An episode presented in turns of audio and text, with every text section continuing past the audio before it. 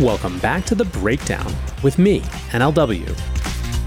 It's a daily podcast on macro, Bitcoin, and the big picture power shifts remaking our world. What's going on, guys? It is Wednesday, December twentieth, and of course, we are talking once again about Elizabeth Warren. Before we get into that, however, if you are enjoying The Breakdown, please go subscribe to it, give it a rating, give it a review, or if you want to dive deeper into the conversation, come join us on the Breakers Discord. You can find a link in the show notes or go to bit.ly slash breakdownpod. Well, one day, friends, one day, a week will go by where we don't have to talk about Elizabeth Warren, and yet that week is not this week. The erstwhile Massachusetts senator has launched the latest salvo in her war against crypto, firing off a brace of letters, of course, to the Blockchain Association, Coin Center, and Coinbase.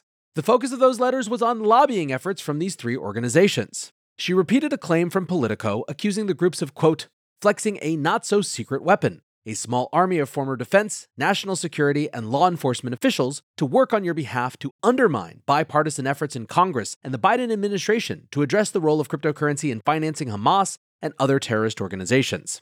Warren asserted that since the October seventh attacks, quote, new information has revealed that crypto has become an essential part for Hamas's operational activity. She was, of course, still citing the notorious Wall Street Journal article to ground this claim.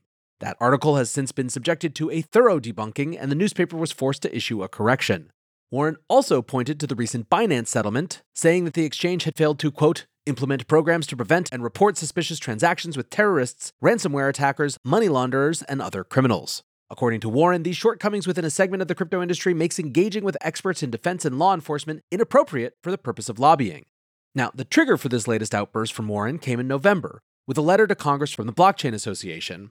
The lobbying group had put forward a letter signed by forty former ex-intelligence officers, military officials, and national security professionals. Politico had characterized the letter at the time as downplaying, quote, illicit activity in crypto relative to traditional finance, and argued against policies that would drive digital asset players overseas.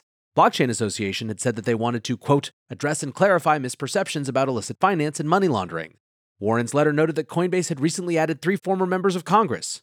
She wrote, this abuse of the revolving door is appalling, revealing that the crypto industry is spending millions to give itself a veneer of legitimacy while fighting tooth and nail to stonewall common sense rules designed to restrict the use of crypto for terror financing, rules that could cut into crypto company profits.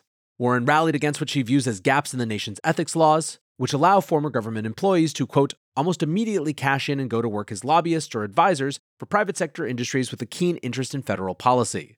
Still, the most galling part of the letter was the list of questions that Warren demanded answers to. Warren asked these two lobbying groups and Coinbase to provide a list of former military and government officials that they employ, along with their compensation.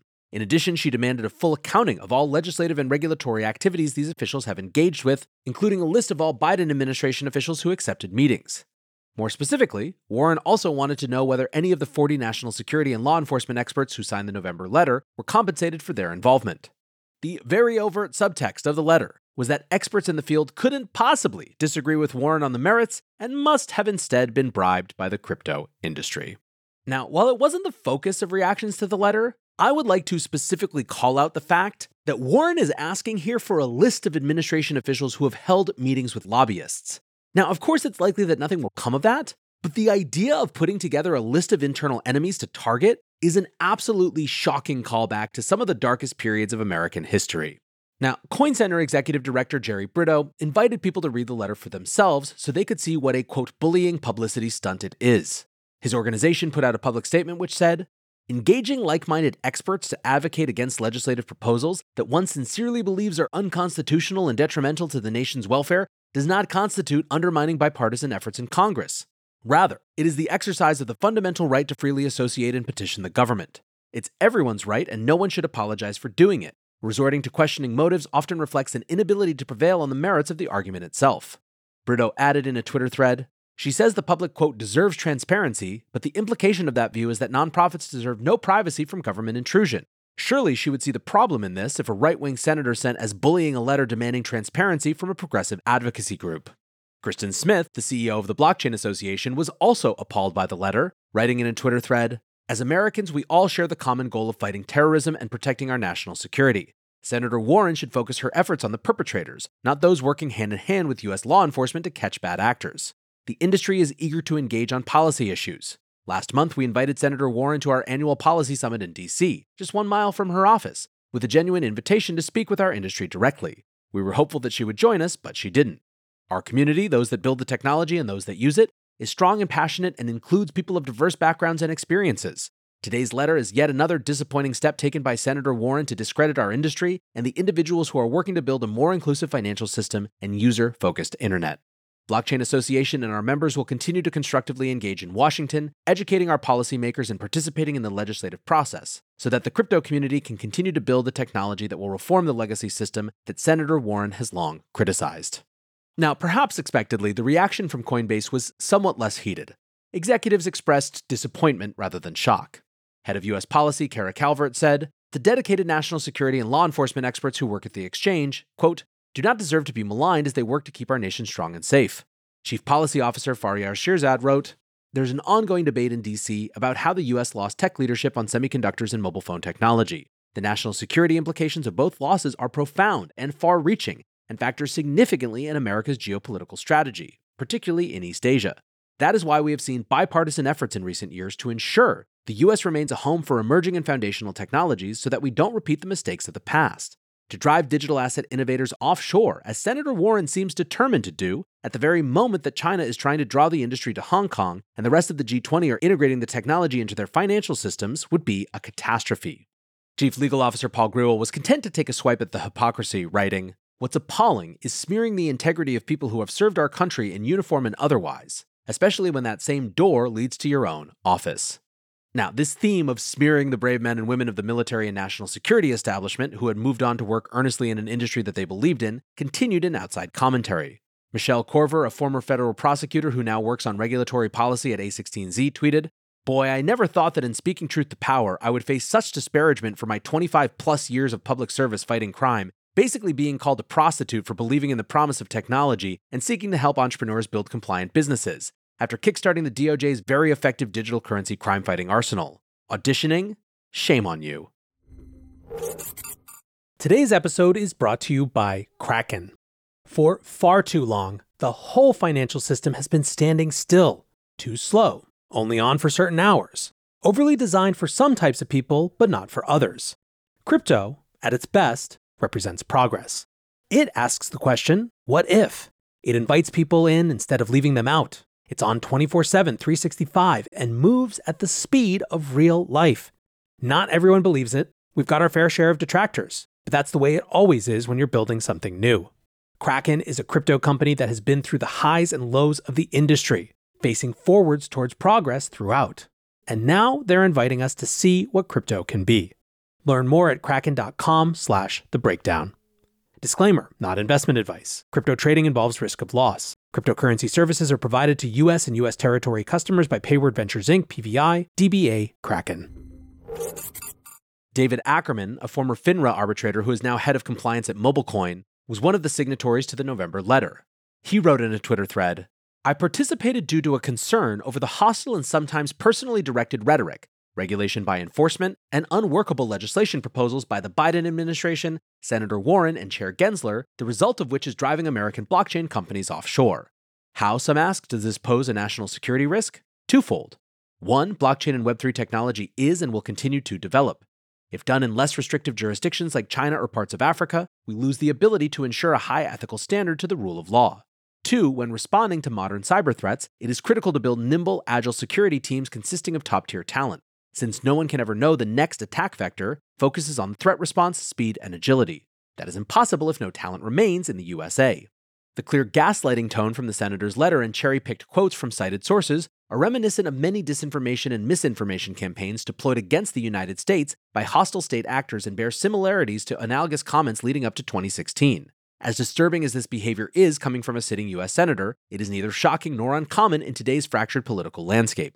As much as I respect Senator Warren's dedication to investor protection, I urge her and her colleagues to remember we are all Americans. Similarly common is the rhetoric, a person cannot be dedicated to the mission of protecting the United States if that person suddenly wears a suit instead of a uniform. Again, although distasteful, this is by no means a novel or uncommon line when it suits a political purpose.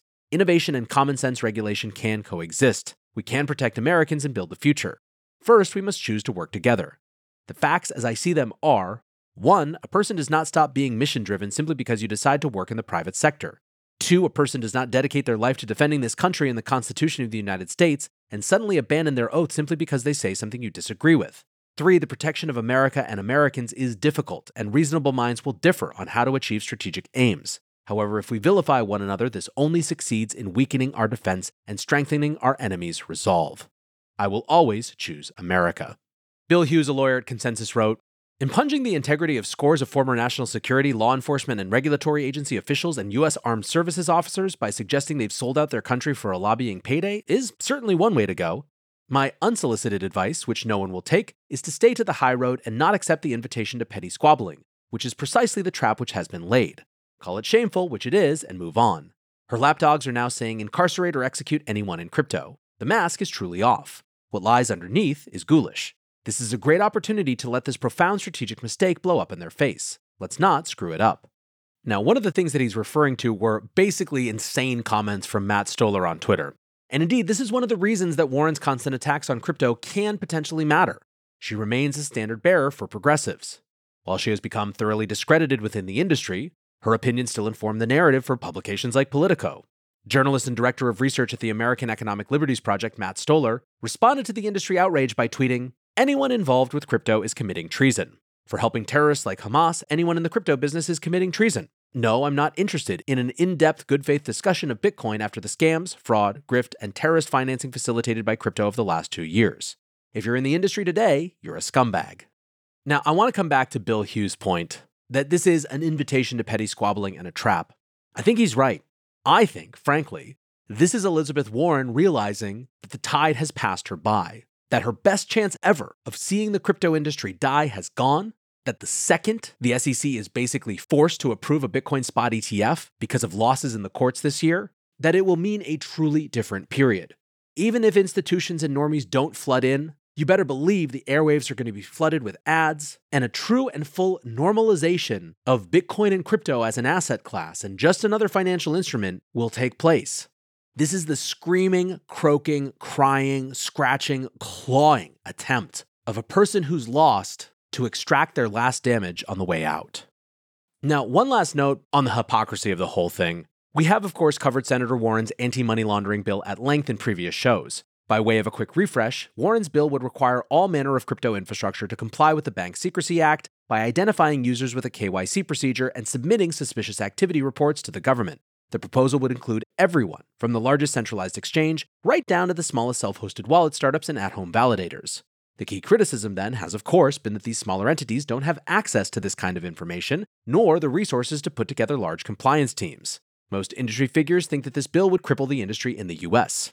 Now, if you are thinking that legislation sounds like it could have been tailor-made by the banking industry to kill off crypto, turns out you're not far off from the truth. On Tuesday afternoon, the Chamber of Digital Commerce published a snippet of public comments made by Senator Roger Marshall at an event earlier this month. Marshall was the first sponsor of Warren's bill and serves as one of the few G O P supporters who allow Warren to proclaim that it has bipartisan support.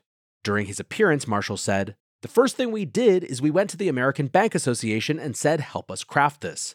He continued, "I don't know if you saw Senator Warren's hearing with Jamie Dimon yesterday, but Mister Dimon said basically in his opinion crypto is only a tool for criminals." Making it clear how little consultation with the crypto industry happened behind this bill, Marshall closed out by saying, "I think it's a light touch by the federal government as opposed to a heavy touch, and that's about all I know about crypto."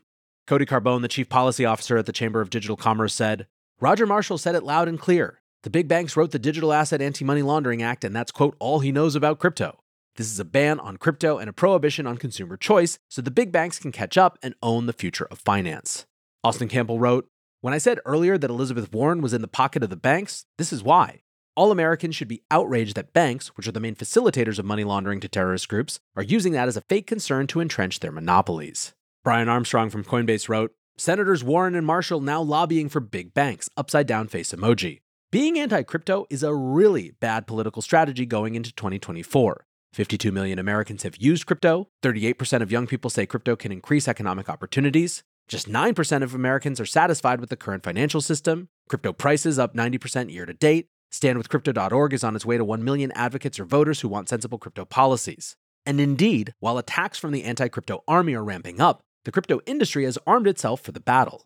Crypto will clearly be on the ballot in twenty twenty-four, and a newly formed super PAC will ensure that pro-crypto candidates have the support of well-funded campaigns. The Political Action Committee, called Fair Shake, has raised seventy-eight million dollars so far and has its sights set on a one hundred million dollars target by the next quarter. The super PAC has the backing of twenty-two firms and individuals, including A sixteen Z, ARK Invest, Coinbase, Circle, and Kraken. Now, super PACs are not allowed to donate to political candidates directly. Instead, the focus will likely be on producing advertising to indirectly support pro-crypto candidates, attack their rivals, and generally make the political case for the crypto industry. seventy-eight million dollars in fundraising would make Fair Shake one of the larger super PACs heading into this election.